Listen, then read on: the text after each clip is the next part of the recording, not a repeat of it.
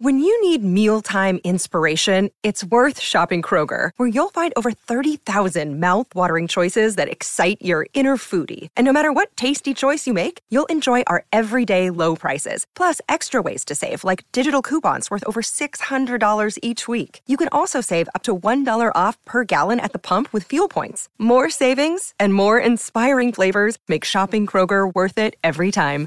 Kroger, fresh for everyone. Fuel restrictions apply.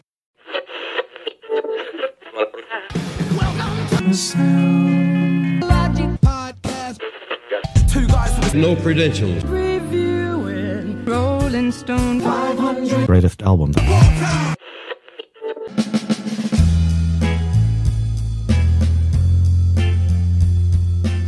Welcome back, everyone, to the Sound Logic podcast. And today we're discussing album number 60 on Rolling Stone Magazine's top 500 albums list. This is Trout Mask Replica by Captain Beefheart and his Magic Band. My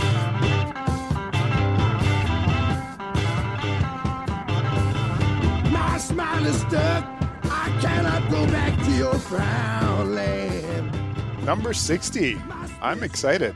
I'm super pumped. Brad, we're just so glad to have you with us as we tackle this um, very interesting, shall we say, uh, album. For those of you who haven't yet done so, please go back and check out our midweek episode where we talk all about Brad's um, incredible projects, the RS500. I think it's really like having a kindred spirit here with us to to navigate it, something like this. Someone who's already made the journey through these 500 albums, and um, we're really glad to have you with us here to talk about this one a way we usually start this out is by talking through our first impressions of this album. If we can think back in time to when that was, sort of unfortunately for Mike and I, our first impressions happened mere weeks ago when this album rolled around on this this list. This is brand yeah. brand new for us. Um, so I'm wondering, Brad, if you could maybe start things out, tell us a little bit about um, what your introduction to this album was and, and how it found its way into your life. Yeah, uh, this was a CD that was one of the staff picks at the record store where I worked at in high school. Oh, wow. And um, the CD was still in print, I think, at the time. It's out of print now, which is kind of crazy. But it was still in print, but it was kind of hard to find because it's abstract and um, it was a used record store. So people would only really bring in things that they didn't want and typically, if you own this album, you're not really going to give it away in the early 2000s because if you own it, it means that it's like a treasured possession of yours because not many people really like this album. So it's, you know, it wouldn't come into the store very often because unlike in probably 1969 when the album actually came out, people probably bought this album and then they probably like brought it right back to the store a week later. But in the early 2000s, it had such a reputation that if you owned it, like I own this album and I love it and I'm I just I love it yeah. and it's so important to me. So it didn't come into the store very often, and so it came in. Um, my friend of mine who worked at the store and introduced me to a lot of music. He uh, pulled it out of the staff picks stack and said, "You need to take this home with you when you go home today." So I brought it home and um, listened to it and couldn't stand it and had you know i had the inkling even as as a 15 year old like what i'm listening to is probably hugely influential and great. Mm. and it sounds like like i can already hear sort of what punk rock would come out of this but i can't even get through track one um, and then the second track is like a spoken word poem, and then what is even happening? And the drums sound terrible. And you know, I, I wasn't a purist of any kind, but I was like, I recognize that that this album is really important, and I'm never going to listen to this. Um, you know, and then and then I got older and spent a lot more time with it, and it's it's become really important to me.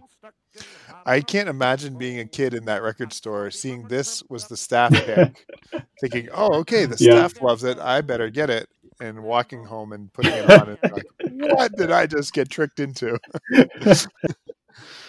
wow. Uh, well, it, it, this has been a, a, challenge for us just to to find. Um, I'm a little embarrassed to say we had to use uh, Gray uh, torrent site that I won't name to Great back channel. Yeah. back channel to find this uh, Yeah. album because on Spotify uh, you cannot listen to the, the album in its original order. There, someone somewhere, a fan I guess, has um, pieced Yeah. together the album from outtakes and B sides and rarities and some other things, so you can kind of get a general sense of what the album is. But a lot of them are like uh, second or third takes at a song, and so you're not actually getting what the final pressing sounds like.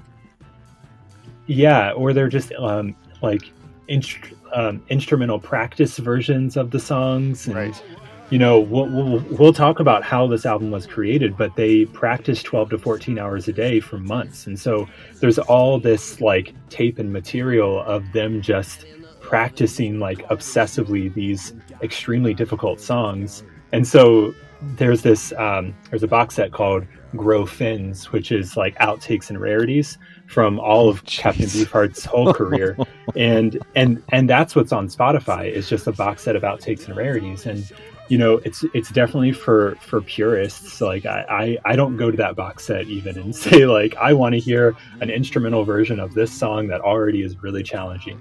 Um, so that's what they have on Spotify. The whole the whole thing is on. Uh, YouTube, so you can just find like the whole thing on YouTube broken up into tracks, which is which is pretty great. Um, I have my CD still, so I put it today on my laptop and then connected my phone to my laptop and put it onto my phone. I was like, I need to have a version of this on my phone because right now I'm streaming it on YouTube and it's like crappy quality and but they need to put it on Spotify. Yeah, for sure. Yeah, it's something, and I think that that first um, you know fan made playlist on Spotify was probably the wrong angle to approach this. Like it's even weirder than this weird thing. And so my first Yeah. few my first few clicks Yeah. through, I was like, this can't be right. There's got to be something going on here that this can't possibly be on this list. And um, I was somewhat pleased to discover that it wasn't the actual thing. But then when I found the real thing, I was like, oh man, this is also really weird too. it was it was quite You're like, this only sounds a little bit better. marginally Yeah. better. Oh boy. yeah. Yeah. Ha- Mike, I don't know. Do you does it feel like playing our hand too much to get into some of our initial reactions? Well, I, w- I will just say this. Uh, I, I, yes, I agree with you, and I will say this one thing, and I think you and I are in the same boat here. I've said before. Listen, I'm not I'm not a music critic. Critic. I'm not an expert. Uh, I'd like to think that I lis- I've listened to lots of different music over, you know, the 37 years I've walked this earth, and I've tried to listen to as much as I can and have a, a general knowledge of a lot of different genres. Certainly, I would have at least heard of the albums on a 500 greatest. Certainly, in the first 60, I would have at least heard of all these albums, and this will mark now the second band that I've never even heard of before. The first being Love, um, Yeah. and Yeah. now uh, Captain Beefheart and his Magic Band. And I was as we were approaching this and going through the list as we often do, and going, I I don't even know where to place that. So this is again one of those moments where there was no frame of reference. The only frame of reference I had was Ben saying, "Oh, Mike, there's something come up here that I don't think you're gonna like." it's like Titanic and the iceberg. Yeah, we can Some, see it. something. uh, so from that, the only thing going in is I knew it would be experimental. I knew that it was from 1969, so I had a bit of a sense of what kind of experimental it would be, and that was my only frame of reference. Yeah, For I, I had a roommate in college who listened to a lot of like 60s jam band stuff, like Mhm. uh, the Grateful Dead, and he listened to Phish, uh, not from the '60s, obviously, and he listened to stuff like Canned Heat, and and kind of jam bands. So some of that goes on a tangent from time to time in these long instrumental sections where people are just improvising. I imagined it would be something like that. That was the Mhm. only thing I was going on. So that's that's where I'm coming from before I press play here. This is just about like the least improvised album of all time.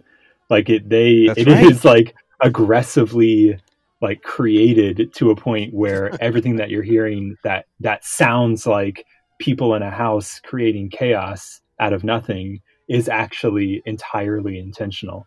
Um, and and it's it's completely avant-garde in this very intentional way that has no precursor in rock music and really nothing after it that is doing the same kind of thing at the level that it's doing. It's it's wild.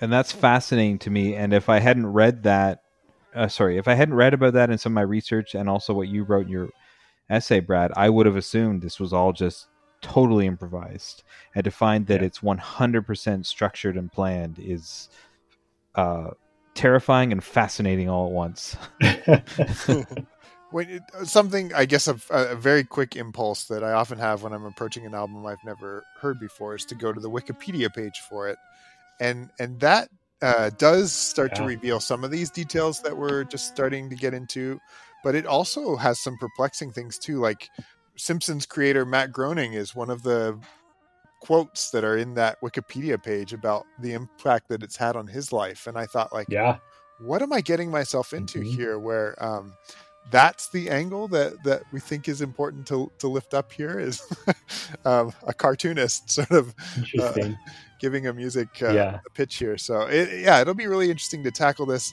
especially with someone who has such an appreciation for it. And, and this has happened a number of times on this um, podcast so far, where um, we're brand new to someone to something, and we need a, a, person with some passion to help us along. So I'm excited for the ride. It should be, it should be a fun ride. Details, details, details, details, details. The album was itself was first released June 16th, 1969, and this was Captain Beefheart's third studio album, and he had done things through his career on his own with his magical band, and the band changed. But this was as Captain Beefheart and his magic band. This was their third studio album. All the tracks are credited to Captain Beefheart, who is uh, Don Van Vliet, and arranged by John French. We couldn't find charting, but I did find one site that said this did go to number 21 in the UK yeah, uh, which is interesting to me because yeah. uh, it wasn't very well received. I don't think it was very well promoted, and uh, as you had said uh, earlier, Brad, probably a lot of people bought this and took it back to the store the next week. yeah, because they had no idea what they were getting into, uh, and it's an also it's an American band, yet it charts number twenty one in the UK, which is again fascinating. Its charting in the UK is so strange. I mean, it, it it was the third album released on Frank Zappa's um, imprint, like his label that he had created. And so you might think like, well, if Frank Zappa was like English or British or something, then like maybe he had brought it there. But he, I mean, he's incredibly American, and Don, and Don Van Vliet, Captain Beefheart, is incredibly American. So I, I don't know how that how that happened. Oh, strange. The UK charts seem int- it's we've come across this before. Like we talked about Pink Floyd's Dark Side of the Moon, and it never hit. Like it stayed on the Billboard charts for like forty years, uh, yet it oh never God. it never hit number one in the UK. And like the thing that blocked it was like a throwback to the 60s compilation album that came out the yeah. same week and it's just like you're just reading it shaking your head like what you know yeah um, so the UK charts seem to be very interesting at times. Yeah, that's for sure. Also, couldn't find anything for uh, for sales, and like sales are tricky to track too because that has to do with distribution and um, doesn't take into account resale. And then we talk about different formatting, so there's nothing there. But I think it's safe to say that at least in its original pressings and printings on CDs, that sales were not large, they were not overly impressive. That this is still a bit of a rare find even today. Yeah, yeah it, it, it was created. I mean, um, Frank Zappa envisioned this album on his on his label to fit in with the other artists that he wanted on his label, which mm. were artists that were essentially like like sociological pieces or or archaeological pieces like he he was finding people that he considered to be like on the fringe of of culture and he just wanted to record them as naturally as he could in their natural state doing whatever they already uh, um, were doing. So he, you know, his first album on that label is essentially like a homeless man on the street who Frank Zappa came across, and he is um, uh, mentally ill, and it's him like talking and giving poetry and like ranting and raving essentially. And he just recorded him on the street over the course of a few days. He like followed him around, and he knew like I want this to be like my first album on my new label. Wow. And then the um, uh, uh, second album that came out is a group that he essentially formed out of gr- uh, groupies. I think it was like three, three or four women who were following bands around, and he considered them as like on the fringe. And so he said, like, why don't you guys make a band? I'll record you, play whatever kind of uh, uh, you want to. So they weren't like a real band.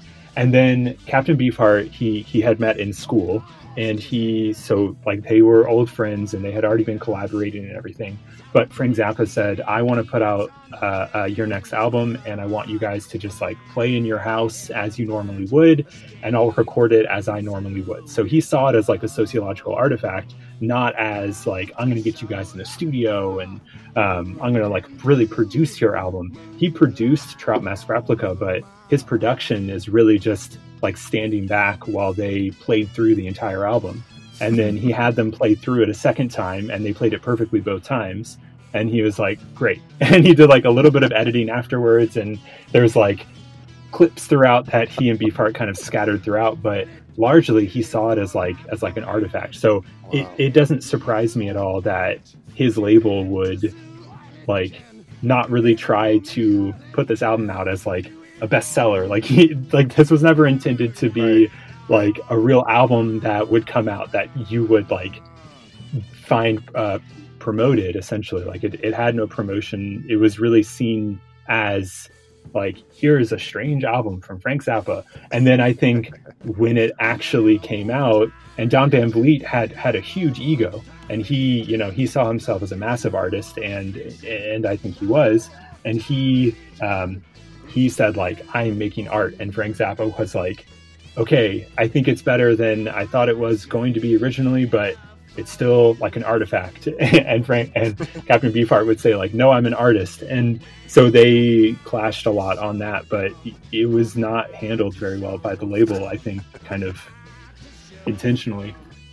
Well, that that year too, like putting anything out in 1969. Um, yeah, I imagine it would have been a little tricky to get it to uh, lift up above some of the other stuff that was topping the charts at Yeah. that time. Oh.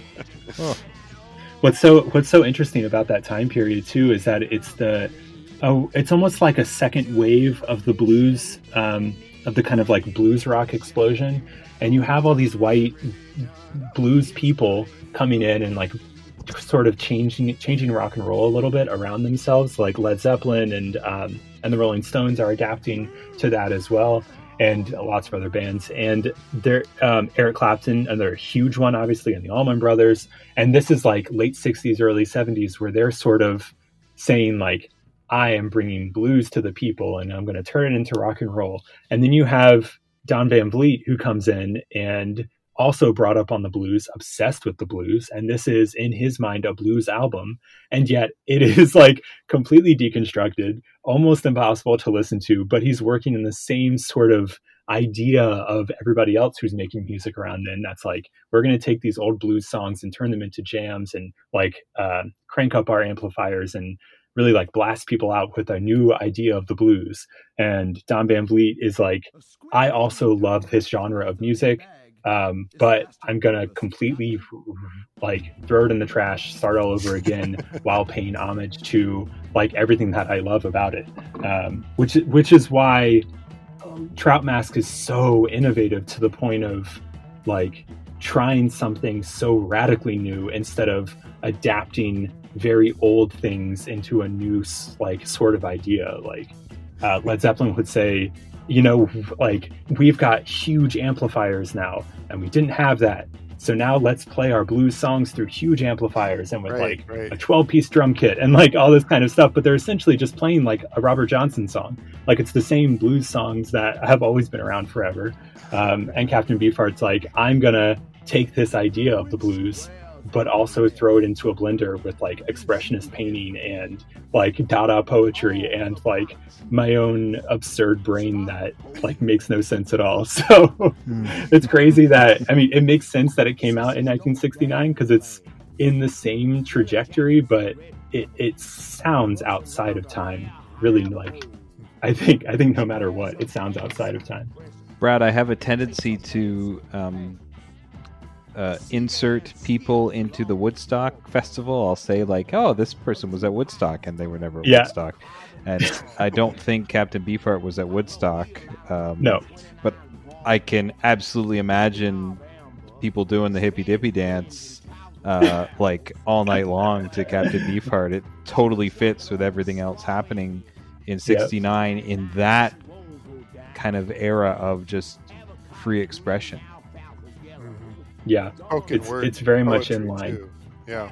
Oh yeah, yeah. Like just it's Yeah. it's yeah. Everything was about art and expressing, and yet at the same time, you're absolutely right. You have Ze- Zeppelin's a great example because they're like we are we are fine tuning and playing this with this new technology.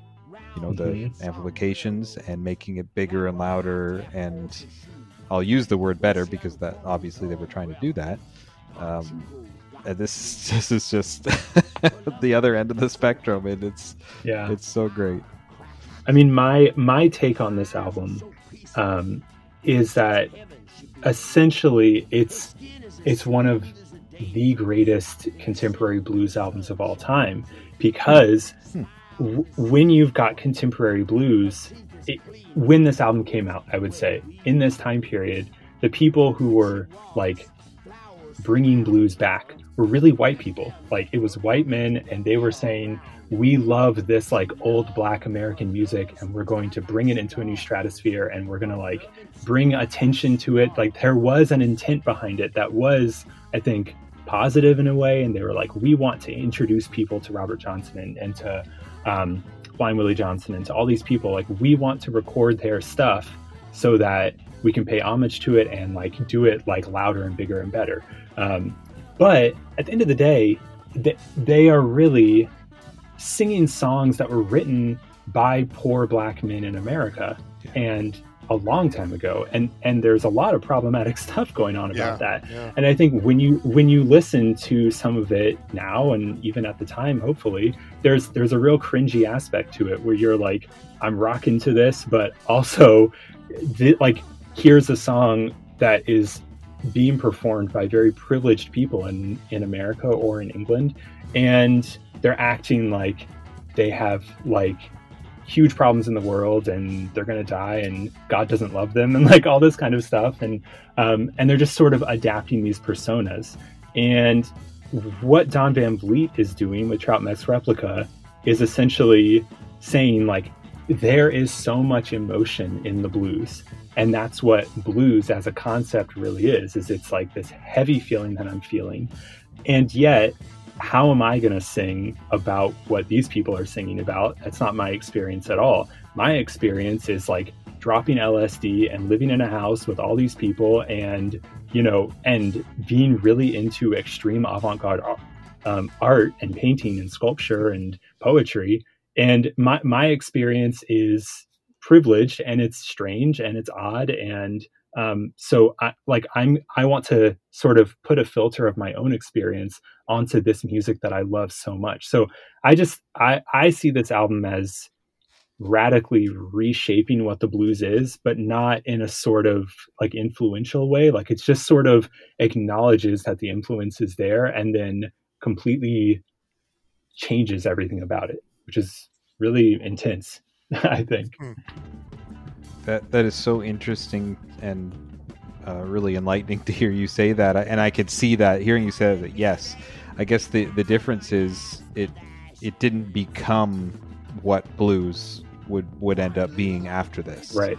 Um, exactly. but I think it's a great reflection and interpretation of what what it could become and how someone who didn't grow up in that same tradition and experience could interpret the blues and and turn it into. I love that. Uh, sometimes we talk about also uh, yet another list, Colin Larkin's uh, 1,000 greatest albums, Oh, uh, which, which I have, which is another uh, it's, so another thing to go through. um, have, have you seen that list, uh, Brad? I don't think I've seen it. I mean, that that's overwhelming. That's too many. Uh, but he puts this at number 50 um, on the Yep. top thousand, so even higher than this top 500. So clearly, That's it's something cool. that Yeah. you know people. Well, the same as like uh, that was another one when we talked about uh, "Forever Changes" by Love. You know, it's number 40 on the Rolling Stone, and I think it's been, if my memory serves me, like number 12 or 13 in the Colin Larkins.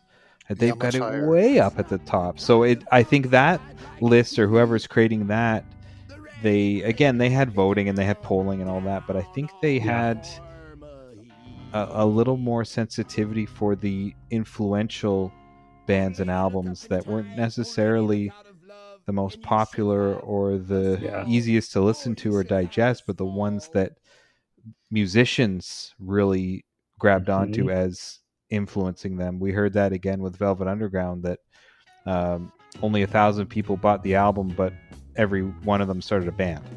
Uh, you know, was the was it's a the great. It's a great line. That, it's a like, fantastic line. how true is it actually? I don't know, but it's a great line. so many of the artists out of the 70s and 80s that have become just the groundwork of new genres like uh, like punk and glam rock there's so many of them say that was an album that changed my life you Yeah. know, that was the groundwork and uh, now we're hearing about this uh, trout mask as well Tr- Trout Mask, I mean, in 2011, I want to say, was added to the uh, National Registry. Oh, wow. the- but so, so the the Library of Congress in 2011, like they put it in the Library of Congress as like a very important artifact of, Wow. of music, of like American music and music in general.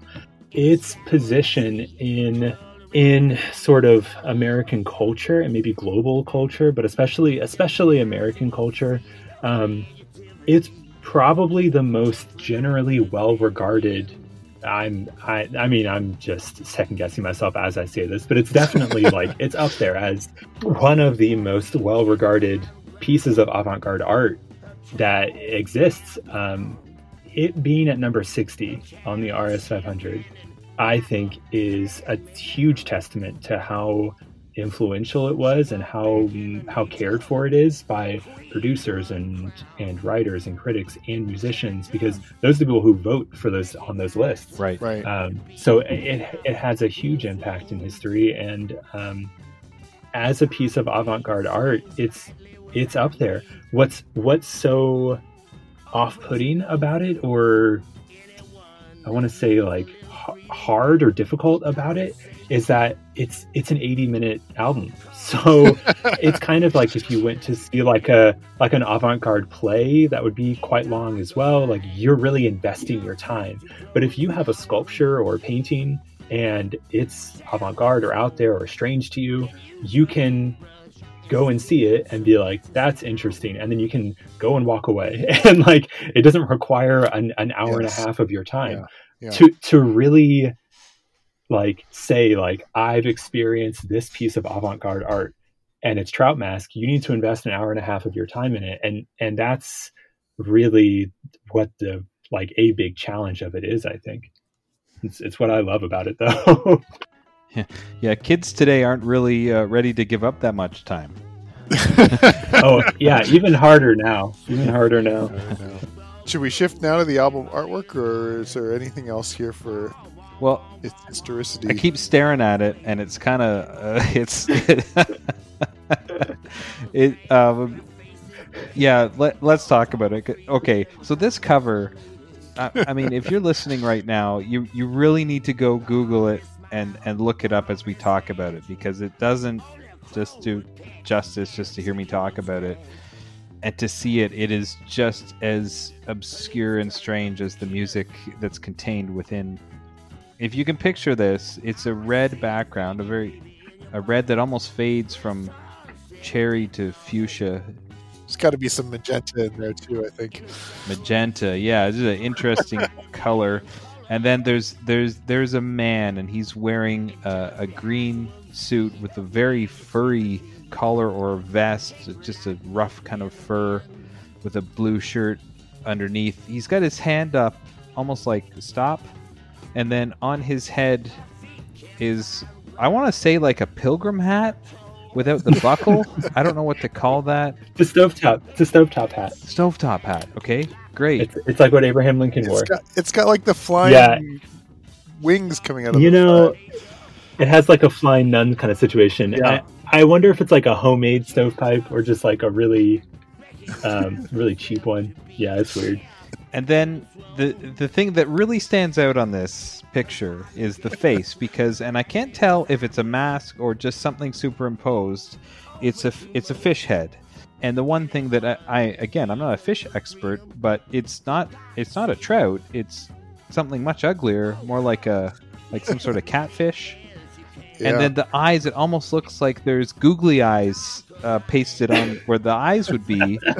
So it's like I think it it's it's Yes. it's equal parts uh, weird, funny, gross, and strange all at once, and it just kind of like you look at it like, okay, I don't even know what I'm looking at, and it couldn't fit any more perfectly with, with the album itself. So it's it's a it's a carp that a had the carp, photog- It's a carp that the photographer Cal Schenkel he found it at a farmer's market and brought it to his photography session with. Don Van Vliet when they were making the cover, and um, they they literally carved it out. They either cut off Oh the head and then carved it out, but they carved out the inside of the fish head, and he had to hold it up to his face for a couple hours while they Oh shot while they shot the cover. I mean, it it Ah. perfectly encapsul- encapsulates what this album is about. It's also kind of like a warning that's like you might not be into this. Um, Not be your it's very strange. What what I love that you mentioned is that it's it's got a sense of humor. I think I think that Yes. I think I think that that this album is hilarious and intentionally so like it, it's got jokes in it. It's a funny album. It tries to be funny. It doesn't it both takes itself incredibly seriously and doesn't take itself seriously at all. Yeah. and um i think i think that this cover is like mm, it's perfect. I love it. Um, so so you're telling me that is Captain Beefheart himself? yeah that's him that's, That's that's, don van vliet That's Don Van he held Vliet. it up to his face and Yep. he's got he's holding this carved out carp face. Yep. Wow, it's it's brilliant, and and I, I like what you said about um, the humor because throughout, and we'll get into the throughout the album, at the end of tracks or sometime at the beginning, you'll hear just dialogue about, you know, it's it's Don Van Vliet or maybe I, it could be Frank Zappa a few times talking about some production notes. You know, oh that sounds good there, or how are we good? Did you get that? You know, there's all or just different dialogue or things pasted in. A guy coming in and talking about rats, like Yep. just just all this just wild stuff that you can't tell sometimes is it intentional and supposed to make a point or was it supposed to be funny or was it just just there just because you know and that's Yeah. same things happening with this image which is uh boy it's something I and I, I find myself both in listening to the music and looking at this cover art. If the artist is behind me chuckling that I'm taking it so seriously, I look at mm-hmm. this and I think, what, they, what must they have meant by putting a fish face on that? And like, is the hat supposed to mean something? And I, I don't know if that is the artist's intention of like, ah, that's what we want you to do, or if they're back there thinking like, I can't believe you bought that we just sold you this thing, um, and called it art. Um, yeah, it's so Yeah. interesting. Like, and and I think it could go both of those ways, and and both of those ways maybe are okay. So Cap- Captain Beefheart himself was a super intense person, and he, I, I mean, he's not like he's pretty problematic as a as a figure who ran his band because he treated them so terribly, um, and he was definitely like the leader of this band. Um, when they made this album, he was 27, 28, and the rest of his band is like 20 to 21. Like they're much younger. And he he would like insult them and scream at them and uh. tell them that it wasn't good enough. So he took himself way too seriously and also had this strange sense of humor that was not uh, like I don't it, it was very um sarcastic and biting like it was very much in line with with the Frank Zappa type of humor and yet, on top of that, he, by all accounts, I mean, his band changed so many times throughout his career. And that I think had almost entirely to do with his attitude and his personality. He was really hard to get along with. Um, J- John French, who's sort of the like unsung hero of this album. He's he's the drummer on this album and and for a number of Captain Beefheart albums, but he has talked at length just about how like he would quit the band and then come back a few years later and then quit again and then come back a year later because there was this really like um, magnetic quality about uh, about Van Vliet. And he was always really interested and sort of amazed at how he saw like what was going on around him. And yet he would be so mean to everybody around him at the same time. And so it's like what's sort of hidden underneath this album is these artists and these musicians who who rehearsed these songs all day long every day while Captain Beefheart was kind of not around. He was like writing his own poetry and then probably like dropping LSD and just like hanging out with his girlfriend at the time. And by all accounts, he wasn't really around. Like he crafted these songs, gave them to people, and they just uh, played them obsessively and then it was when it was time to like um, put them on tape they knew them so well that they could just like go into the studio and make them all. But that really just had to do with like their obsessive nature over this music that they thought was really really cool. But he was does not sound like a person i would really like enjoy hanging out with necessarily. He also smells like fish too so yeah, it's going to be yeah, exactly. Who wants that? It speaks a lot to John Van Vliet and who he was that he sort of invented and then propagated this um, like a mythology essentially that that he wrote all these songs all by himself and he did it all in like an eight hour session and it was really intense and they have that in the wikipedia for, for this album and then they sort of say like according to van vliet and then they like uh, double back and sort of correct history a little bit because he created this story behind this album that I wrote all these songs in an eight hour blur and then, you know, I taught them to my people and they played them. And really what it was was that he didn't know how to play an instrument. He didn't really know how to write music at all. He got a piano uh, and it like changed everything essentially. He got a piano, he moved his band into this house in Southern California and he started to construct these tracks. But he would plink away at like a few measures at a time and be like, okay, that sounds really cool. I like that. And then he would totally forget what he had plinked out two hours later because he didn't know how to like write it down. Essentially, John French, who's uh, who's the drummer on this album and a brilliant drummer and is still drumming now. He was 20, 21 years old when they made this, and he went to Don Van Vliet and hung out with him all day long for days and days at a time.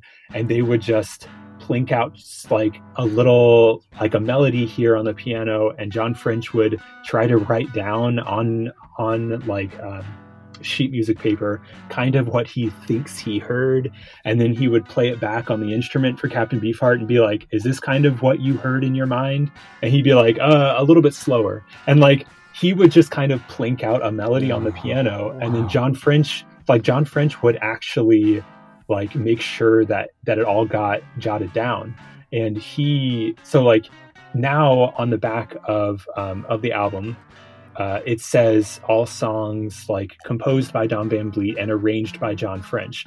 When the album came out, John French isn't mentioned anywhere in the liner notes. Um, they oh. had had a falling out. They had had a big fight. And so Captain Beefheart, when the album came out, he was like, I don't want John French on my album. He's not even listed as like a band member in the liner notes. And yet when they do like a reprint of the album, it's corrected and he's put on as the arranger um, and the drummer. And he basically like he wrote down all of the parts for all of the band members and wow. that's sort of how the album was created and then eventually they had tracks and the band would just spend like literally all day long practicing them over and over and over again to this obsessive point of like these songs are in three different times time signatures. They don't mesh. They don't make sense. And yet it's fascinating to us. And we're so interested in this. And like cool it's like it's that time period whatever. Um, and, and, they just like loved how intricate these tracks were so they just obsessively played them and they would like work out little kinks here and there. And then all the lyrics of it were just poetry from captain beefheart and he um, he would write poetry and like totally abstract uh, avant-garde poetry essentially parts of which totally make sense parts of which are like um, like invented words entirely. And he uh, he would write these poems, and then he would sort of shout and sing them over the music. And there are some songs where you can hear him still talking or singing, even though like all of the music has stopped because he wrote more words for the song than there was music for the song and they would stop playing and yet he records his vocals on like a different track and so the music stops and he's still like and lightly and he's just still saying like lyrics to the song that didn't fit in the actual music of the song. So they were totally made wow. in like a disjointed in in a disjointed way where the the music is so intentional and like every bass line, every drum line, every guitar line like is is jotted down and completely intentional. And it's like it's like it's like avant-garde orchestration essentially. And um, and then you have avant-garde poetry on top of it. And they don't go together. And they are not really in line with each other. You can hear sometimes a track comes up that you're like, oh my gosh, like stable ground. Like that, like um, Moon, uh, Moonlight is like the track on this album that, in my mind, it's my favorite song on the album. And in my mind, you're like, this has a drum fill that opens up this song. This has a guitar line that's like rip roaring. Like I feel like I'm listening to like a rock song. And then he starts to like shout stuff over it, and you're like, okay, it's a little bit weird, but like I can hear like a melody here. And so there's like pockets here and there where everything lines up perfectly, and you're like, okay, for some reason, like it all aligned. And then you have a song like Frownland, which opens the album, and Frownland is like so hard to listen to because the rhythms of it make no sense. And, and it's because it was constructed like almost like a collage like a uh, like a right. collage is sort of the best way i can i can really think of it because he would write he would come up with a bass line and then come up with a drum line and then come up with a guitar line individually being like that line sounds cool to me. That line is interesting. That line is interesting. Okay, now put them over each other in the same song. And hmm. John French would be like, okay, but that's a waltz. Like that's in 3 4, and that drum line is in like 5 7, and you just want them playing at the same time. And he is like, yeah, it'll sound good. and so like John John French really arranged this whole album. He he sort of interpreted what Don Van Vliet was coming up with in his brain and I think it drove him crazy a little bit.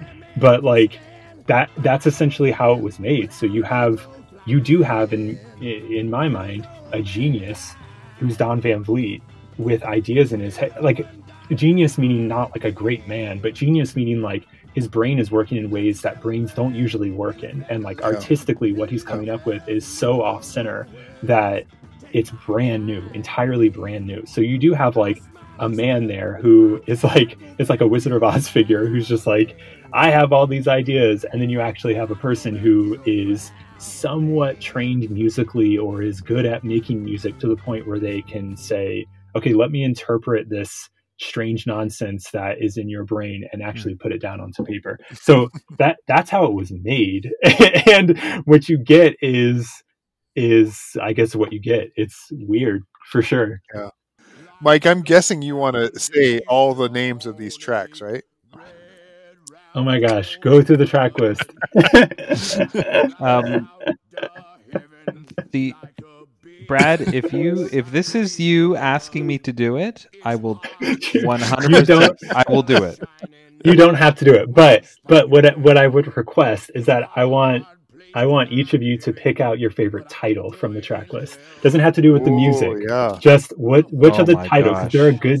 The song has good track. I mean, this album has good track titles. So of the titles, which one's like, oh, I like that that word combination. Oh man, the, and they are very colorful. yeah. uh, before we move on, I just want to say one more thing. Um, and the way you were talking there, Brad, made me think about a couple different things. Uh, ben, you're more of a visual arts guy than I am, and to consume visual art, uh, you uh, like you can see anything in front of you, whether it's on a canvas or 3D or a sculpture, and someone can usually explain it. You know it's like that you know you'll have a tour guide to say okay well here's how you interpret this and here's how you appreciate this you can take as you talked about collages and taking you know people are like well this is my art and this is how i want to present my art. This is what was in my brain. And there's rules to visual art and painting and different styles. There's rules there but you can bend them and you can almost put anything and as long as you can explain it someone out there can consume it. And music seems to be a little different in that number one, it takes longer. You can look at a picture and then flip it away or turn your head, but music you have to intentionally put it into your ears unless you're you know you're in a public place and it's just playing. Um, and there seems to be it's harder the further you get away from those rules, the harder it is to consume that. And for Don Van Vliet, he's saying take this and take this and take this and put it together. Mhm. John French says it doesn't really work like that. And he goes, "Uh, "That's my art. Like that's Yeah. what I that's what I want." and what and and and what music does too is it it asks so much of you. I, I yes, think yes, I think absolutely. music probably asks more of its audience than really any other art form I can think of because, like, if I you're was trying to books, say that without saying that. yeah, sorry, but yes, It's like yes. if if you if you read books, if you like look at paintings, if you go see like Broadway plays, if you're watching a movie, like you you don't typically like obsess over a thing from that medium and and do it over and over and over and over and over again. And if you do, it's it's way more unusual. But like an album, there there are albums that you can like and I have listened to uh, like thousands and thousands of times. There's not a movie that I've done that with. There's not like a book I've done that with. Like it's just it's something that because of the nature that it's been created in, it's it's asking for you to find a hook in inside of it so that it can play in your ears over and over and over again. And like you can't really go see like a play a thousand times. Like it's going to be very very challenging. But Yeah. a music is a record of something that's asking you to listen to it many many times and and trout mask i think is is one album that is asking you to to listen to it closely in isolation like repeatedly so that you can really get a sense of what's happening. Like this is not like a party record. Like this isn't like i'm gonna like play it for my friends and like watch them react unless you're doing Yeah. it like as a joke. Like it's meant to be listened to yeah. probably alone or on headphones and then to like kind of like um, chat about afterwards with people and be like can you believe this record but it's it's not really like a like a like a public album. So it's it's weird. Like it, it wants to to push you away.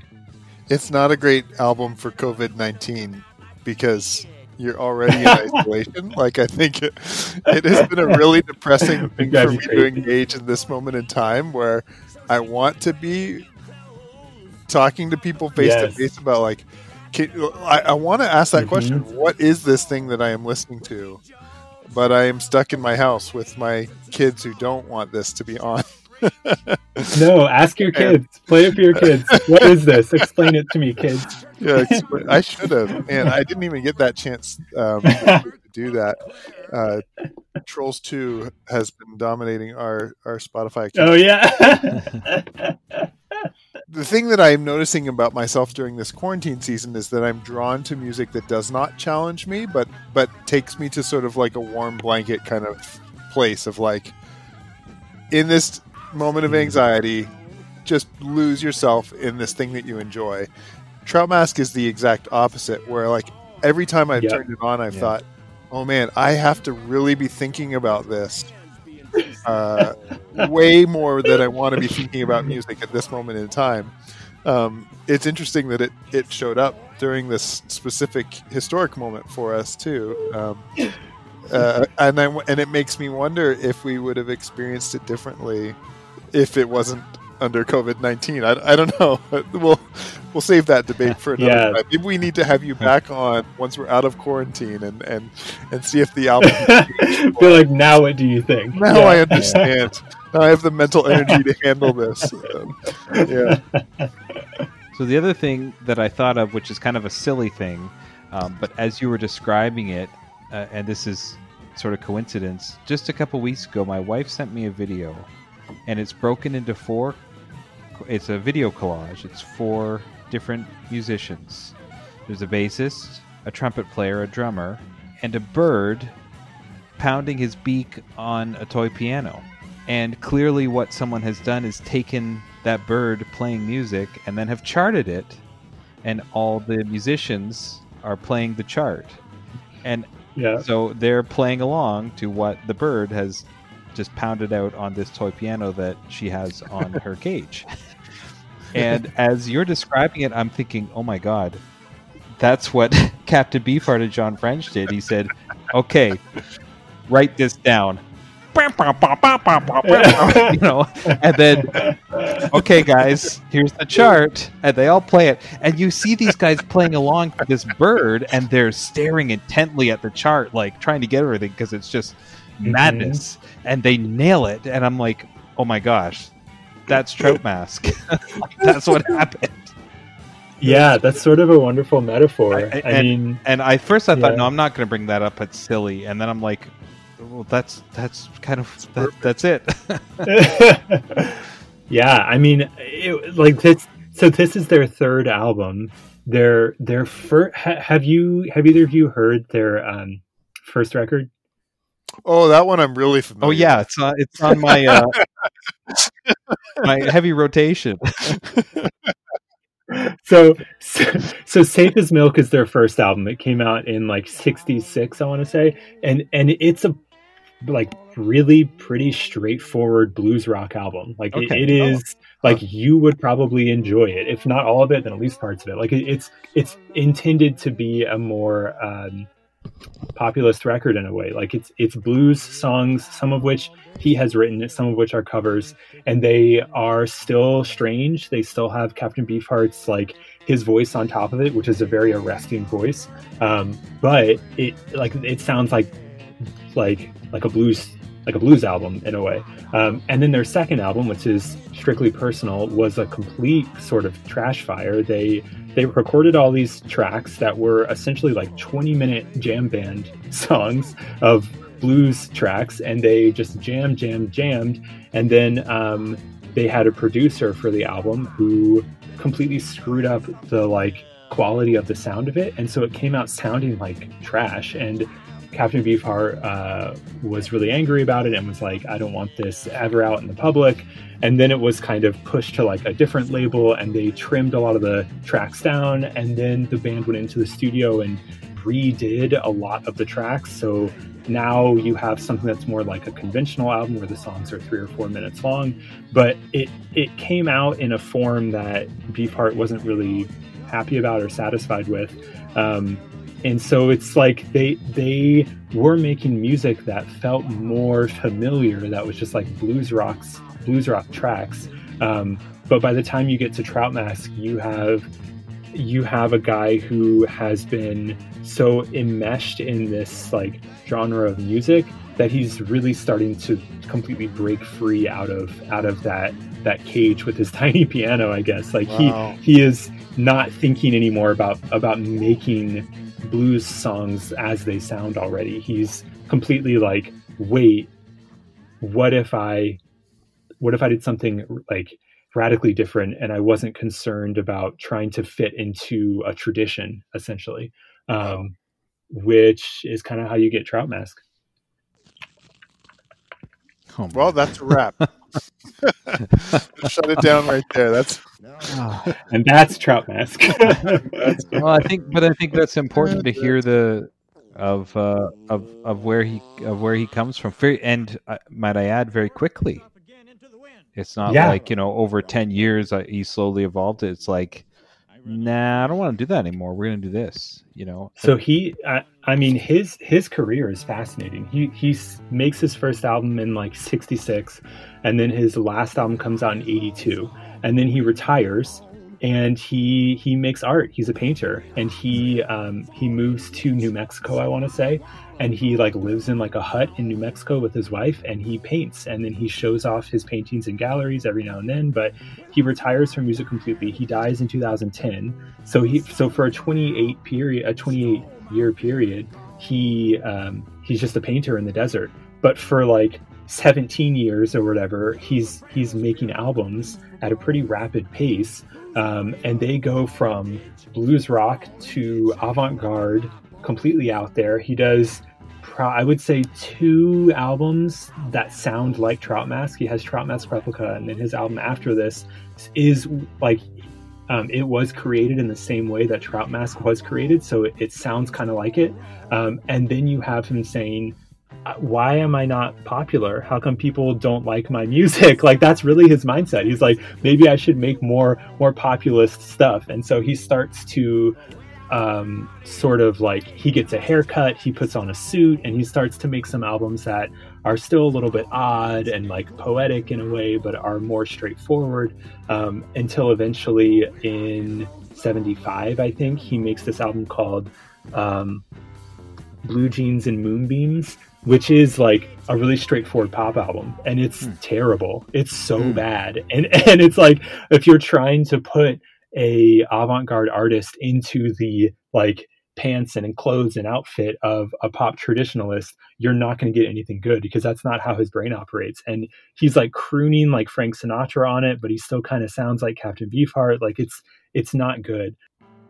And so then after that album completely bombs, like that is like a terrible selling album. It's really poorly um, uh, perceived. And at least before then, he was like a critical darling. And critics were like, he's really out there and doing something great. Um, but then when he came out with his pop album, the audience hated it and the critics also hated it. And so he was like, okay, maybe actually I should just be that guy who makes what I want to make. Um, and then he makes Wow. three, four, five more albums after that, and they're um, they're fantastic. And and they're like he's in his late 30s to 40s by then, so he's older. He's more like his voice is like a little bit different. Um, it's more straightforward rock music with like strange time signatures instead of like totally avant-garde. Um, but it sort of like runs a, a reign of it. I mean, he he performs on on um, SNL in 1980. So he, he- yeah, his his SNL performance is is wild. It's fantastic. Um, it's him in full glory at like 42 years old, like screaming into a microphone, and this like like punk band of like guys in their probably 20s, like going crazy in the background. Um, it's very 1980, and he like he had like a moment there where he was like on TV and like kind of popular. But he's he's always been a critical darling. I don't Wow. remember where this rant originated, but I do think that his his career is is so interesting to me. We still haven't picked our our favorite track title. Well, one, one more thing. One more thing. one more thing. Just before we move on, very quickly, in your own words, Brad, can you describe? Uh, and, and I think you mentioned the term uh, Dadaism. Yeah, Can you describe Oh my that very gosh. quickly? Because I think that's also an important thing. That if anybody decides, oh, I'm going to Google this while I'm listening, uh, that's going to come up. Um, could you just go through that very quickly for us? Sure. So Dada is an art movement. I, I'm not an art historian. I don't know much about art, but Dada is an art movement that came out of World War One, um, and it was really radical at the time. I think that pieces of Dada art still still are pretty radical in my mind. Um, but they, it's an art movement that intends to completely reject like logic of, of art and the aesthetics of what art was up to that point. And so they completely rejected it. There's a, a Dada manifesto um, where a lot of what it talks about is rejecting the idea of the sort of um, capitalist um, nature of art that's in there, like creating art to sell. And so they, w- what Dada artists do is they lean into into nonsense. Um, and they're doing things like writing poetry for just like how it sounds, not for what the words actually mean. Right. Um, they're writing plays that can't really even be performed on stage. Um, they're uh, there's a playwright named um, Antonin Artaud who who isn't really a Dada artist, but he he fits in that mold. And and the plays he he writes um, a little bit later on, like there's a part in the play where like a basket full of puppy uh, of um, puppies um, cascades into the audience. Like there there's parts of it that like you couldn't really put on this play. Like nobody's going to throw a basket of puppies at the audience. And then it's like a snake a snake bites an audience member who dies tragically and you're like you that's not you can't put that on. So so like they're purposely creating art that is utter nonsense in order to ruffle feathers and say like we should be creating art that is not feeding into a capitalist culture. Uh, yeah, that's about as good as I can do on that, I think. So Dada music is basically avant-garde music. It's is, is that kind of how like does that become avant-garde music? I guess so. I mean, there there's lots of different branches of the avant-garde. I mean, avant-garde Right. just means like against against the um, against the border, essentially. Like it's it's pushing that boundary. Right. Um, and so it can look like a million different things, but essentially what the avant-garde, no matter what it is, is trying to do is to offer something up that looks like nothing that's ever existed before it. Um, in order to say, here is something brand new and not in any sort of tradition that you already know. Now, people uh, people talk now about is avant-garde dead? Is it possible for it to even exist because everything sort of has been done? So at this point, if you're Right. doing something that you might traditionally classify as avant-garde, it, it is going to fit into a tradition, and maybe that tradition is like avant-garde as a tradition. So at this point, it's sort of like a snake eating its own tail. Yeah, um, yeah. But but Dada it it fits into an avant-garde tradition, for, Right. Uh, for sure. Okay. Cool. Favorite track name? Oh, favorite track name. Uh, there are so many incredible gems here. My stepdad, his his name is Jim France, and so his initials are JF, and my my mom, his her initials are MF, but somehow that became OF. Um, my stepdad would refer to himself as Old Fart. Um, so when I saw Old Fart at play, as one of the tracks, I just chuckled because that's kind of a joke in our family. So I would pick Old Fart at Play, and the which is again, it's just spoken word for two minutes straight over top of some music with like really, really, but like for all of the spoken word on this album, the way he speaks it is very smooth and structured Yes. and Yeah. very articulate whereas other ones Yeah. he kind of he sort of half sings it and he moves his voice around and it's very expressive this one is very Mhm. very smooth so that was almost jarring it's like wait that sounds normal that's not right like it's a melancholy song. I think it's I think it's a melancholy track. Um, there's there's this great book on Trout Mask by Kevin Courrier, who's who's a journalist and a critic, um, and he he writes in it that Old Fart at Play like kind of seems like it should be the um, final track on the album. Like it, it, it ends. It's not like a soothing track, but No, but it ends in in it's performed by him at least in this um, more straightforward way, and the Yeah. lyrics are about like like getting older and having fun, and and like it's pretty straightforward lyrics, all things considered, and it's almost like a melancholy track, and and it comes to like it it feels like him like on his porch as an old man, and um and then you get like Veterans Day Poppy at the end, which feels a little bit more tacked on.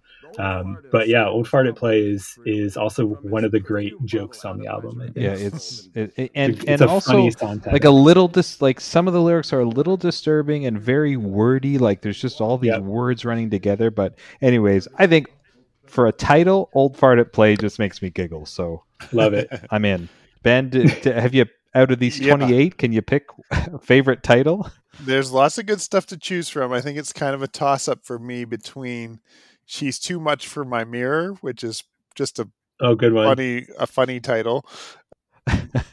or or Neon Meat Dream of uh, Octafish, which I'm not exactly sure what that means, but but it, it sounds That's the interesting best one.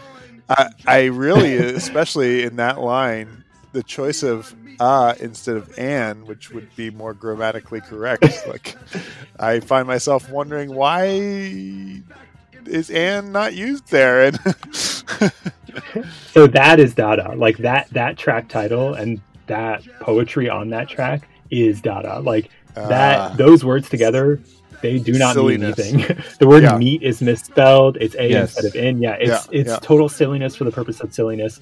It's also very like like hypersexual in its lyrics. Like it's a, it's a weird song. That that song is off-putting to me. Like I I am not going to pretend like this album is really accessible actually and like I, I've got Mike and Ben who like who like they just don't understand. It's actually really accessible. This this album's really inaccessible, and there's and there's lots of tracks on here that I do not enjoy listening to. Like if you've Yeah, got 28 songs, like there's going to be some songs that are going to get a skip from me for Yeah. sure.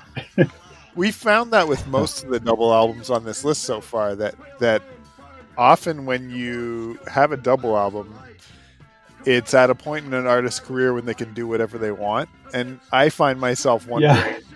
like if it was earlier in their career maybe the producer pares it down to 12 best songs and we get really a stellar album instead of a a bit of a fluffy double this one I, I don't know how you would pick from these to make it a single album um, but, but yeah. Yeah. it's because the art is there i guess in quantity that fills up two albums the total running length is 78 minutes that's definitely up there as far as one of our longest albums so far uh, i guess um, what would be above it at this point mike um, robert johnson's Oh yeah, everything he give me ever that wrote. complete Robert Johnson.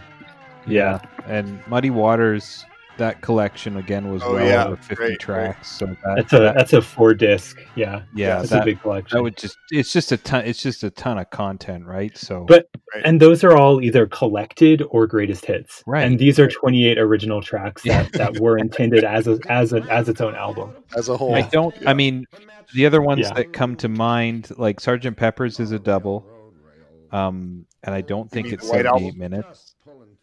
Yeah, Sergeant Pepper's is a single. The White Album's a double. white album's a double Oh, I'm I'm sorry. No, you guys are right. Yeah. I'm sorry. Uh, the White Album is a double, and that th- there's no way that's 78 minutes because there's a lot of short Yeah. kind of skits and things. And then um, uh, Exile on Main Street is a double, Yeah. and although it felt like took eons to get through that one. uh, uh, uh, I don't think it's 80 minutes. It might be close. I couldn't tell. I was napping the whole time. It's actually really interesting to to think about this as a double album that comes out the year after. Oh gosh, not even a year. This comes out like um, within a year of the White Album. So the White Right, Album comes out in November of '68, and Trout Mask comes out in Ju- June of '69. And the White Album is uh, you guys have already talked about it, but it's it's an album that is essentially a collection of songs that are written by four individual people Yes. that kind of like it's like you got your John songs and your Paul songs and your George songs, um, and it's a great album and it, it's 93 minutes long. It says here, but it's it is a totally different kind of a beast where it's just like here's a bunch of stuff that we did. Let's put it all on an album. Um, Yeah. And then Trout, Trout Mask is a double album that is almost it's almost like a rude album. Like it's it's wants you to stand up and go to your turntable and like it's daring you to put on like another album of the same music that you just heard. like it's very intentionally like when this comes out, there isn't a CD, there isn't MP3s. You need to buy a double wax thing where you put it on the record player, you have to stand up and flip it, and then you have to stand up again and put on another record with the same music. Um, and it's it's like almost telling you like you like this instrumental that really is hard to listen to, how about you put on another instrumental, which is track one on side three of this album, and let's see if you like that one. Um, I, yeah, it's so aggressive. I am not going to list all the tracks, and one of the reasons I do that is that so when people are listening and they go, "Oh, I didn't realize this song was at on this album and this song." I mean, that's not going to happen to anyone on this album because no one's going to know any of these songs. I didn't so, realize Pachuco Cadaver was on Trout Mask Replica. Wow. Yeah. Oh, that's on that album. I didn't know they did that. Uh, so. Um, if you're interested in this at all, you need to just go on YouTube or wherever you can to get your hands on it and read the list of tracks and listen to them because that's the best way to familiarize, not with me just reading them out. And I do not want to, uh, this is me being selfish, I do not want to try and pick a five second sound bite for each track and try and edit that in because that'll just be, I might yeah, lose. a lot of tracks. I might have to quit. Um, it's going to break um, you. It's finally going to break you. Brad, how would you guide us through this next little part? I love this album. I think this album is I think this album opens up every single time you put it on and you listen to it. And you need to give a lot of your attention to it. It asks a lot of you. Hmm. But every time you invest time into it, you're going to find something brand new. And I think that that is so hard to come by in music um, and really in, in any kind of art. Hmm. And um, it, it truly is like a one of a kind sort of a thing. I also completely recognize that it's uh, in, intentionally a challenging piece of art and a, a challenging piece of music. Um, I I think it would be interesting to hear from you guys what tracks stood out as being like I can hold on to this as a stable point. Like China Pig is just like a blues song. Like it's really really straightforward. It's the blues song in the middle yeah. of the album. Um, and, and, then like what what tracks sort of jump out as you if you can remember it all about like oh and this track really like turned me off or pushed me away. Like I'm I'm interested in your experiences sort of going through this album and struggling with it. I, I would say when I think about where I find myself getting some traction on this album, it's not necessarily a specific track, but elements of the album. I actually really like Captain Beefheart's vocal sound. The hiccup for me yeah, is me the too. piece that we've talked about several times that his vocals don't line up with the music. He he reminds me an awful lot of an artist called William Elliott Whitmore, uh, sort of Americana oh, yeah. blues yeah. folk singer who's got a really deep, gravelly voice um, mm-hmm. that works really well when you're sort of singing along with a competent band. Um, when it's spoken word over top of music that's not in the same tempo, I find it really distracting.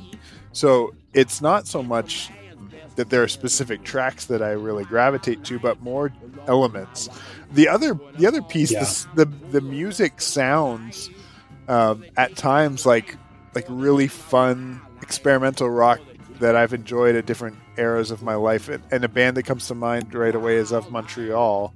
Uh, especially their oh, yeah. early their early records. Cherry Peel, I think, is their first one, and some of their early stuff is just like it almost sounds like '60s uh, kind of beach rock, but it's like yeah, slightly out of tune and a little bit out there. And I think I hear that in the instrumentation on this album, and I actually kind of really like it. The tracks that I hear that the most on are uh, Ella Guru and Pachuco Cadaver, which uh, those are the ones yeah. that draw me to of Montreal. Um, kind of zany, a little bit more yeah. upbeat, not quite as as off kilter, I guess I would say. I don't really love the straight up blues riff that you mentioned in the middle because it just sort of sounds mm-hmm. boring compared to the rest of it. China Pig, is that it? Um, yeah, China Pig. Uh, it's fine. Like, it's easily accessible. I can listen to it and think this is a fine song, but um, it doesn't pull at me. Yeah. I think if the whole album sounded like that, it would be a very mediocre uh, blues album. Yeah, it's um, you guys haven't done Howlin' Wolf yet, right? Because he's Howlin' Wolf has uh, Oh. At least an album, if not two, on this RS 500 list. But he's an old blues, an old bluesman who um, whose voice sounds exactly like Captain Beefheart's. Where you you will listen to Howlin' Wolf and say, "Oh, like this is exactly where Captain Beefheart got his his vocals." Like he, you can just see that influence so strongly. Where he um, loved Howlin' Wolf and really loved how his voice came across and it's got the same gravelly it's, it's like a melodic graveliness um, so he really adapted uh, like adopted that for himself and then um, tom waits comes afterwards and tom waits clearly hugely influenced by captain beefheart and Right. his his voice sounds a lot like a variation of what Captain Beefheart's doing. So you can find this trajectory of influence that's that's so interesting. But I mean, he definitely has like I think one of the great voices in in in rock music at least. His his voice is is like part of part of the whole package deal. when I listen to these songs, I hear all the elements of great music contained within these songs. I hear cool drum riffs, bass guitar runs, and funky different styles of playing bass.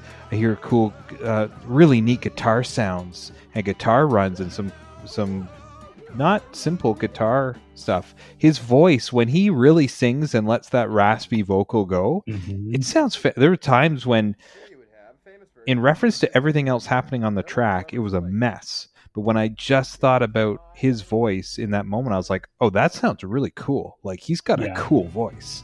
Like what would happen if he actually sang like a song?" if you if if you're really interested his like look up his later albums all of his later stuff is on spotify right. and it it you will get a sense of what it sounds like when he when he essentially chooses to really be like i'm going to be a singer I'm gonna sing. um, yeah. it's it's fascinating it's fascinating the tone of it is Yeah. is really cool.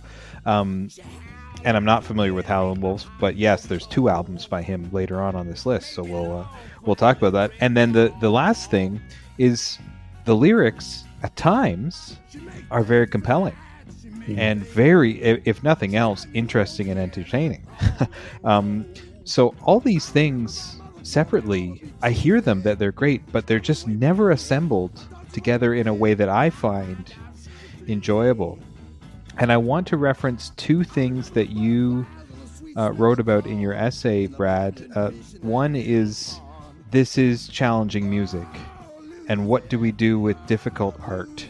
And I think, and you asked that question a few times throughout your essay, and I was thinking of that as I ingested this like how how do we process difficult art? And i'm not going to provide an answer. And i don't think you necessarily provide a straight up answer i think it's a question that you need to keep asking and figuring out what that means for you I think what's important is to ask. like the Yeah. the process of the process of investigating that yes is what you do with difficult art and Yep. you, and it, it's Yes. not it's not an answer like the answer itself is a question it is almost a plea like please ask the question otherwise you're just ingesting art that you've been told to ingest that you've been told is great and you're not challenging anything about it. And i think that is it's upsetting i think in in a certain way because you're not really taking the time to be challenged. Now you might come up against that challenge and then say okay it's not for me and i hated this and I, I don't like it. But the the act of investigating that is is what is important. That raises a question for me then about this list. There's lots of music that is challenging and forces its listener to evaluate it. And then I guess I'm left with like, well, well what about that is great? If I find something annoying or jarring Yeah. or or unsettling, does that automatically make it great? Like, uh, maybe this is the same uh, debate that avant-garde in general uh, has caused society, right? Like, it's it's the idea that something something is great if it's asking you to to ask questions that you have never considered because what it's doing is it's completely shaking your worldview and or maybe not completely but in some aspect of it's shaking what you have decided is your preconceived ideas of the world and and if you don't have things that push you to do that then culturally there is no advancement. It's the avant-garde right, that creates right. advancement. So mm-hmm. through, throughout history, and especially the 20th century is the, the biggest example of this. You have avant garde art being introduced, and then you have it being adopted into the culture, and so that it's cool. And then you have the avant garde saying, okay, now here's something brand new and then the culture yeah. is saying okay let's adopt this into the culture. Um, you see that a lot in advertising where something that is really strange and unusual suddenly gets like cap- capitalisticized where it be, it's turned into a commercial or an advertisement. Um, and that that's sort of like how the process goes but you have no advancement of anything if you don't have some version at least of the avant-garde pushing boundaries and saying try this on for size um, it, it might be uncomfortable. Uh, if you're listening right now, and if you haven't, please go to the RS 500 and read Brad's essay because he's got some great things to say. And I don't want to steal all your thunder, but the conclusion of that essay really is um, we do with difficult art what we do with everything else. We either give it our time or we don't. With our media today, sometimes grappling with things seems just seems not worth the time. But I'd like to think that on our better days, we we decide to prefer that we like to work through it and that exactly what you said that's what pushes culture so with that in mind there's one other th- thing you said at the beginning of the essay was that this album uh, tricks you into thinking it's something you'll like uh, um, mm-hmm. uh, well uh, there's different moments and that's that is what i think of when i said i hear pieces that sound really great, but they're never in cons- they're never consistent with other things that I like all happening at once. Uh, one of the songs that I feel like I'm starting to get in, into is Hobo Chang Ba, which yeah. is probably uh, quite racially insensitive, but um, yeah, that's okay uh, because it's, well, it's the problematic track on the album, Trout Mask. But I feel like I'm yeah. starting, like so many other songs, I'm starting to bounce around in my chair for like 20 seconds, and then he changes everything again. It's like just just do one song, yeah, one song that just goes through. I love that China Pig is about a piggy bank. Uh, that's great. Yeah. The other very challenging song lyrically is Dachau Blues, which is about a uh, concentration camp, and I can't decide if the lyrics are genius or or ignorantly insensitive. Yeah. I, I, I, waffle back and forth. It's expressing the sadness and what's horrifying about you know the Holocaust, and also looking forward, saying we don't want this to happen again. Uh, why are we talking about it? Well, we're talking about it because you need to change the future. Uh, yeah. So part of me is like, holy smokes! Like that's we could we could really use to hear that. And the other part, the way he says it at times, I go, oh, is this a little on the nose? Uh, was yeah. was he not thinking at all in doing it, or was he just again? Was it just well, this is my art? I mean, it's also it's also 20, 25 years after the Holocaust, which would be like making a song like that now about like AIDS crisis or, yeah, or like right. not even but 9-11 making something that is yeah. or something like that like something yeah. that really wasn't that long ago and I I yes. don't think he's making a joke out of it in Dachau Blues but I do no. think he's stumbling into something that he finds interesting but isn't totally like knowledgeable about or like have ex- like he's not Jewish like he doesn't have the experience that would really allow him to share the story of that. And then what they do is they pair it at the end of the track with a guy who who literally just walked into their house off the street, probably on drugs, just going on like a rant about like like a dream he had or something he saw of um, rats just like pouring into the street and people like killing them um, one by one. It's this like strange kind of grotesque story that that they place immediately after this song about the Holocaust and um, again, I I think it's to create a con like a, a not a contrast, but like a compliment. I don't think yeah. it's to make a joke. Like it doesn't come across as like a joke, no. but it it it is like off tonally. Yeah. Like it's weird. I think you hit the nail on the head that he's interested in it and he's concerned about it, but he's not really close enough to.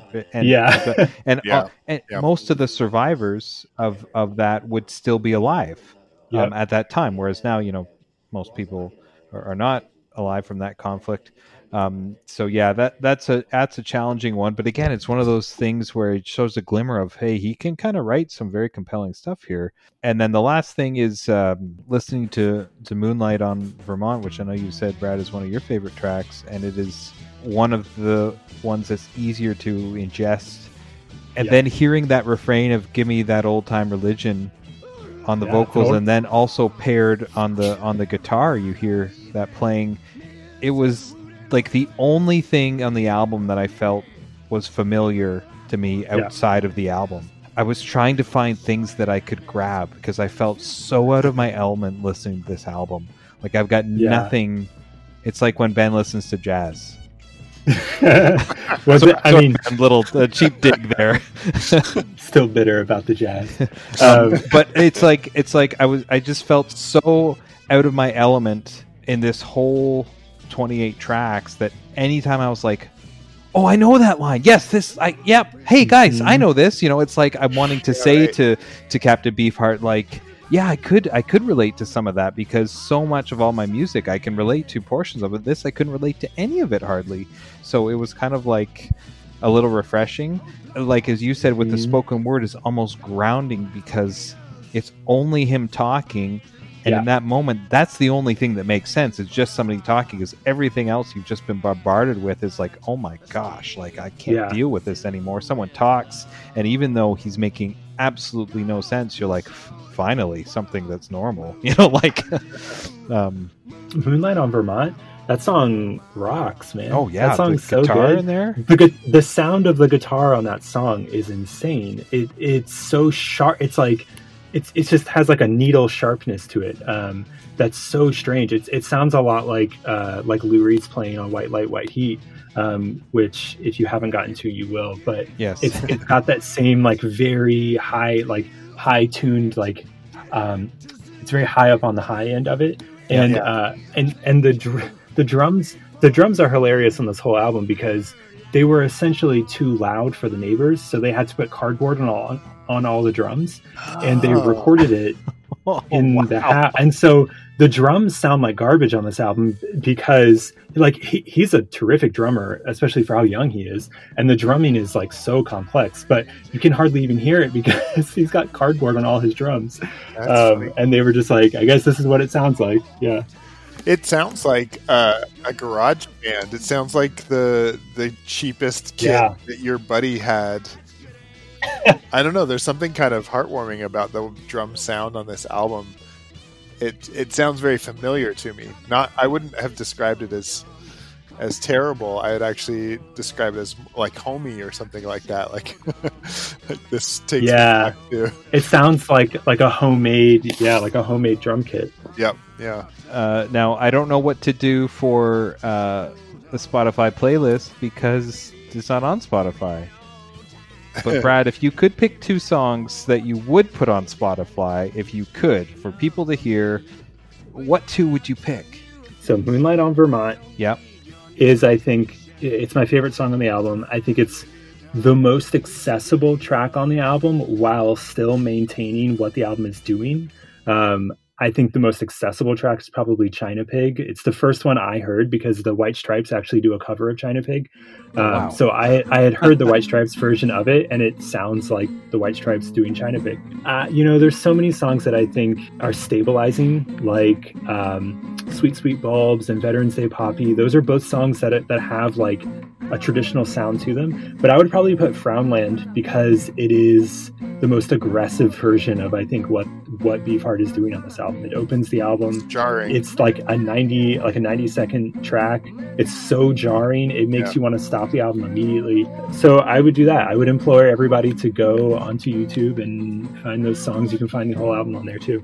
So there's a live version of Moonlight on Vermont on Spotify, and there's some kind of oh like it's terrible the live version is so bad there's some B side of Frownland. Should I put those on the list for now as placeholders until Spotify listens to us?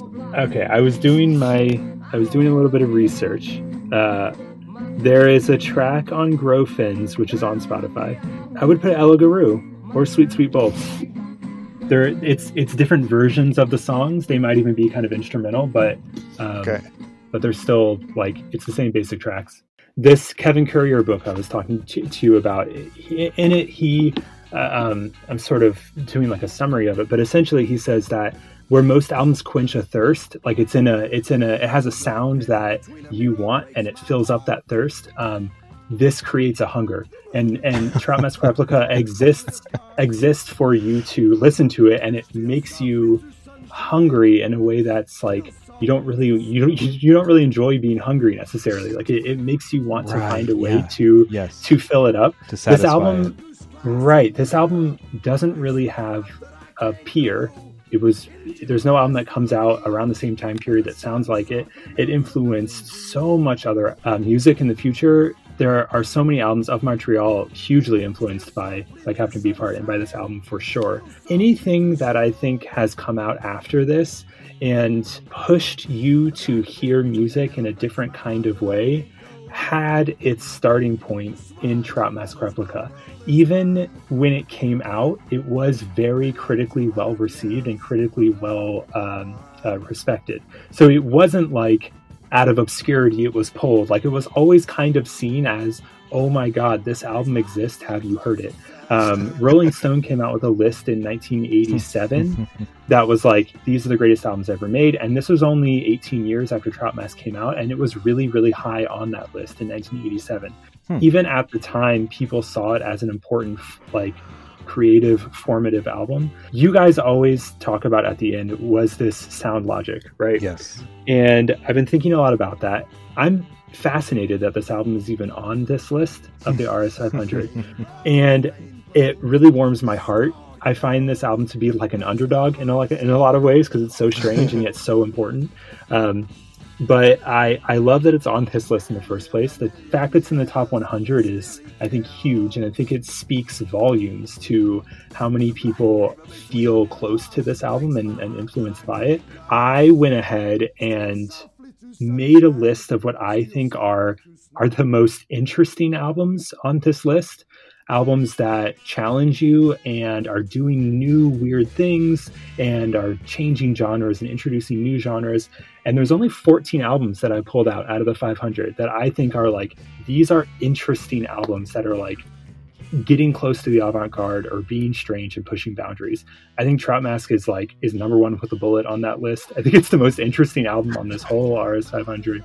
Um, wow! And you know, I just as a personal top 10 pulled from from only this rs500 list of albums it's in my top 10 favorite albums on this list. Um, wow. of all time i don't think it's one of my top 10 favorite albums but given like all these 500 i think it's it gets in there in my top 10 saying something. That's something. This album is an interesting one when we talk about its relevancy. Um, I almost wonder if it's kind of like uh, the kind of thing I, I really am glad I have in my back pocket now. Like if if someone's ever like, you know, Brad, you mentioned that Mike and I struggled a little bit with the, the album by Love, Forever Changes. I think I'll be enjoying the fact that if someone ever says to me like, "Have you ever heard, you know, fill in the blank with whatever album?" that was really a tough listen. I'll be able to sort of lay this card on the table and be like, "Well, have you ever heard Trout Mask Rap? so, in, in, that regard, I, I, like having that, uh, you know, in my experiential database. I don't think it's terribly mm-hmm. relevant beyond that little nugget. Um, I understand that it's got incredible influence and that it's changed uh, many different styles of music, but as far as it being relevant today, I don't I don't think that that's quite the case. How about how about for you, Mike? Ninety nine point nine percent of people will never give this any time, even if you forced them to listen to it or said check it out. They wouldn't want to invest the time in it, and they wouldn't want to do the work to try and appreciate it or even ingest it. Uh, so then the question I ask is, how can it be relevant if no one's going to listen to it. Um, so that's, I guess, how I feel about it. However, I don't think that means that it's not important. Even if people today wouldn't listen to it, a lot of the music that they're listening to is only there because this fueled into the artists that led to that. So I think that's important. And I also agree, Brad, with what you said about um, avant garde music always being relevant because it sits almost outside of time.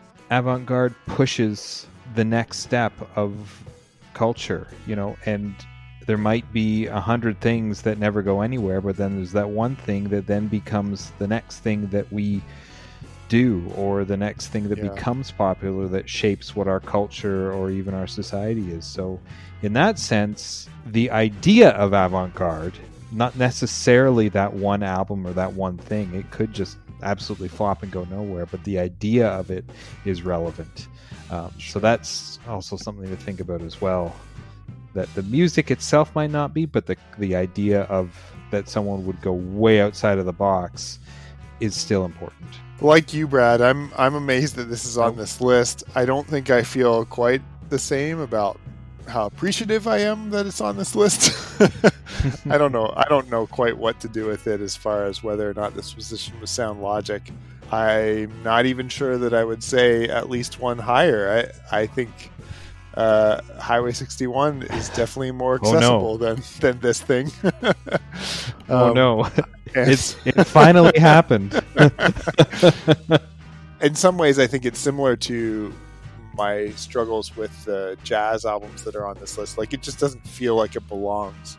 It Hmm. needs a category of its own, in my mind, at least. I, I can see, I guess, how its influence maybe gives it enough credibility to land on a list like this.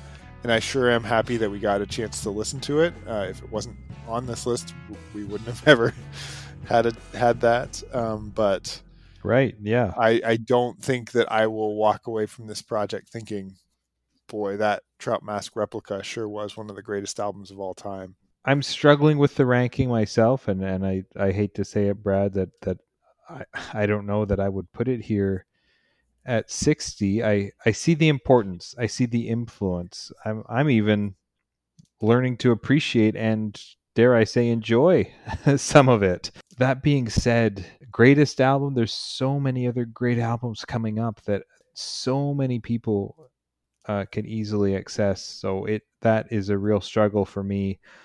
I think I'm comfortable with this album being, and again, I hate to use the word buried somewhere in the 200s or 300s and being represented here.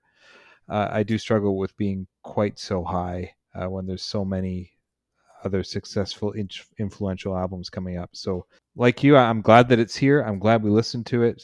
I'm glad that we're able to have you with us, someone who this was so important to you at a Yeah. young age and even now. And if nothing else, then maybe that's why this is up here because that, for the people it's impacted, it has impacted uh, greatly. Absolutely. Well, what about um, other albums from this artist, Mike? Do we got anything in the top 500? Oh yeah, this uh, this is gonna be yeah. All his albums are on the top 500. We're gonna talk about them soon. uh, no, that's a joke. Um, this is the only one. I, I do want to go back based on what you've said tonight here, Brad, and, and take a look at the rest of the catalog, given that it, it does change so differently over time. Um, uh, I know we won't have a Yeah, chance to too. tackle anything else, but but that is an interesting aspect of this album that I, I wouldn't have assumed based on just this singular album listening through that. So um, glad to get that nugget of wisdom. Just these last couple hours have been such an eye opener for me and has helped me appreciate this art so much more. And I- I'm, I've been so thrilled to have you here and and thank you so much for sharing this time with us because in almost anything that is created someone can can guide the way to show you how you can appreciate that creation this is one that you know we haven't been shy about saying it's challenging. It's really really challenging to to find what is great about this and you have done a great job at showing us how we can appreciate it what there is to appreciate and also all the wonderful uh, unique little stories and tidbits that come out of this that seem i know we didn't even scratch the surface that seem to be uh, never ending of all these little uh, side tangents we can go on about the creation of this and all the tracks. So like this has been just such a pleasure brad Yeah, that's that's a mission inco- accomplished from my side. Let me introduce some some new viewpoints Yeah. on this thing. Yeah, I would have loved to have been like a fly on the wall of this recording of, Oh, this album. I mean, oh my gosh. I would have loved it. Thanks again, Brad. It, it really has been special. I'm curious. Uh, you you've talked a couple of times about uh, this passion project that you had and reference that you've got other things in the works. Is there anything you want to plug before you uh, end your time on the Sound Logic podcast that you want to direct people to? If you'd like to enroll your children in the school where I am an administrator, I will plug them. um, I have I have a new project. I've got a new project. It's writing about movies. It's personal essays um, about movies uh, that I've been doing since September of this year. I want to say, or of 2019. Um, it's called Wigwag. You can look up um, Wigwag or wigwagmag.com. And we, we put out a new issue every month, and it's just been a way for me to, again, create a community for myself around people who are into what I'm into, which is pop culture and movies and music and who, who want to write about it. So th- that's kind of what I'm doing right now. Awesome. Well, thanks so much, Brad. It's been an absolute pleasure. Thank you guys so much. I really appreciated it. And and I want to say personally, thank you so much for listening to some of our episodes and and add, adding your your comments there too. That means that means a lot to me. Yeah, of course. I I applaud you guys for doing this project. It's um it's longer than mine is, so well that that that mean that means a lot. That really that really does mean a lot and I appreciate it. Yeah, I would love to be back. It was fun. Once again, we want to thank you for listening to the Sound Logic podcast and thank you so much Brad for joining us. Uh, what do we got coming up next Yeah, time, thanks, Mike? Brad. Well, we did it, Ben. We finished another 10. So next time we are going to re rank the last 10 albums, number 51 to 60. We want to thank you for joining us. Uh, thank you, Brad, once again. And until next time, please be well, take care of yourselves, and we'll see you again on the Sound Logic podcast. Thanks everyone. If you like what you hear, subscribe on your favorite podcast app and write a review. Send us a message at our Facebook page, on Instagram, or through our SoundLogic Podcast Twitter feed. Thanks for listening.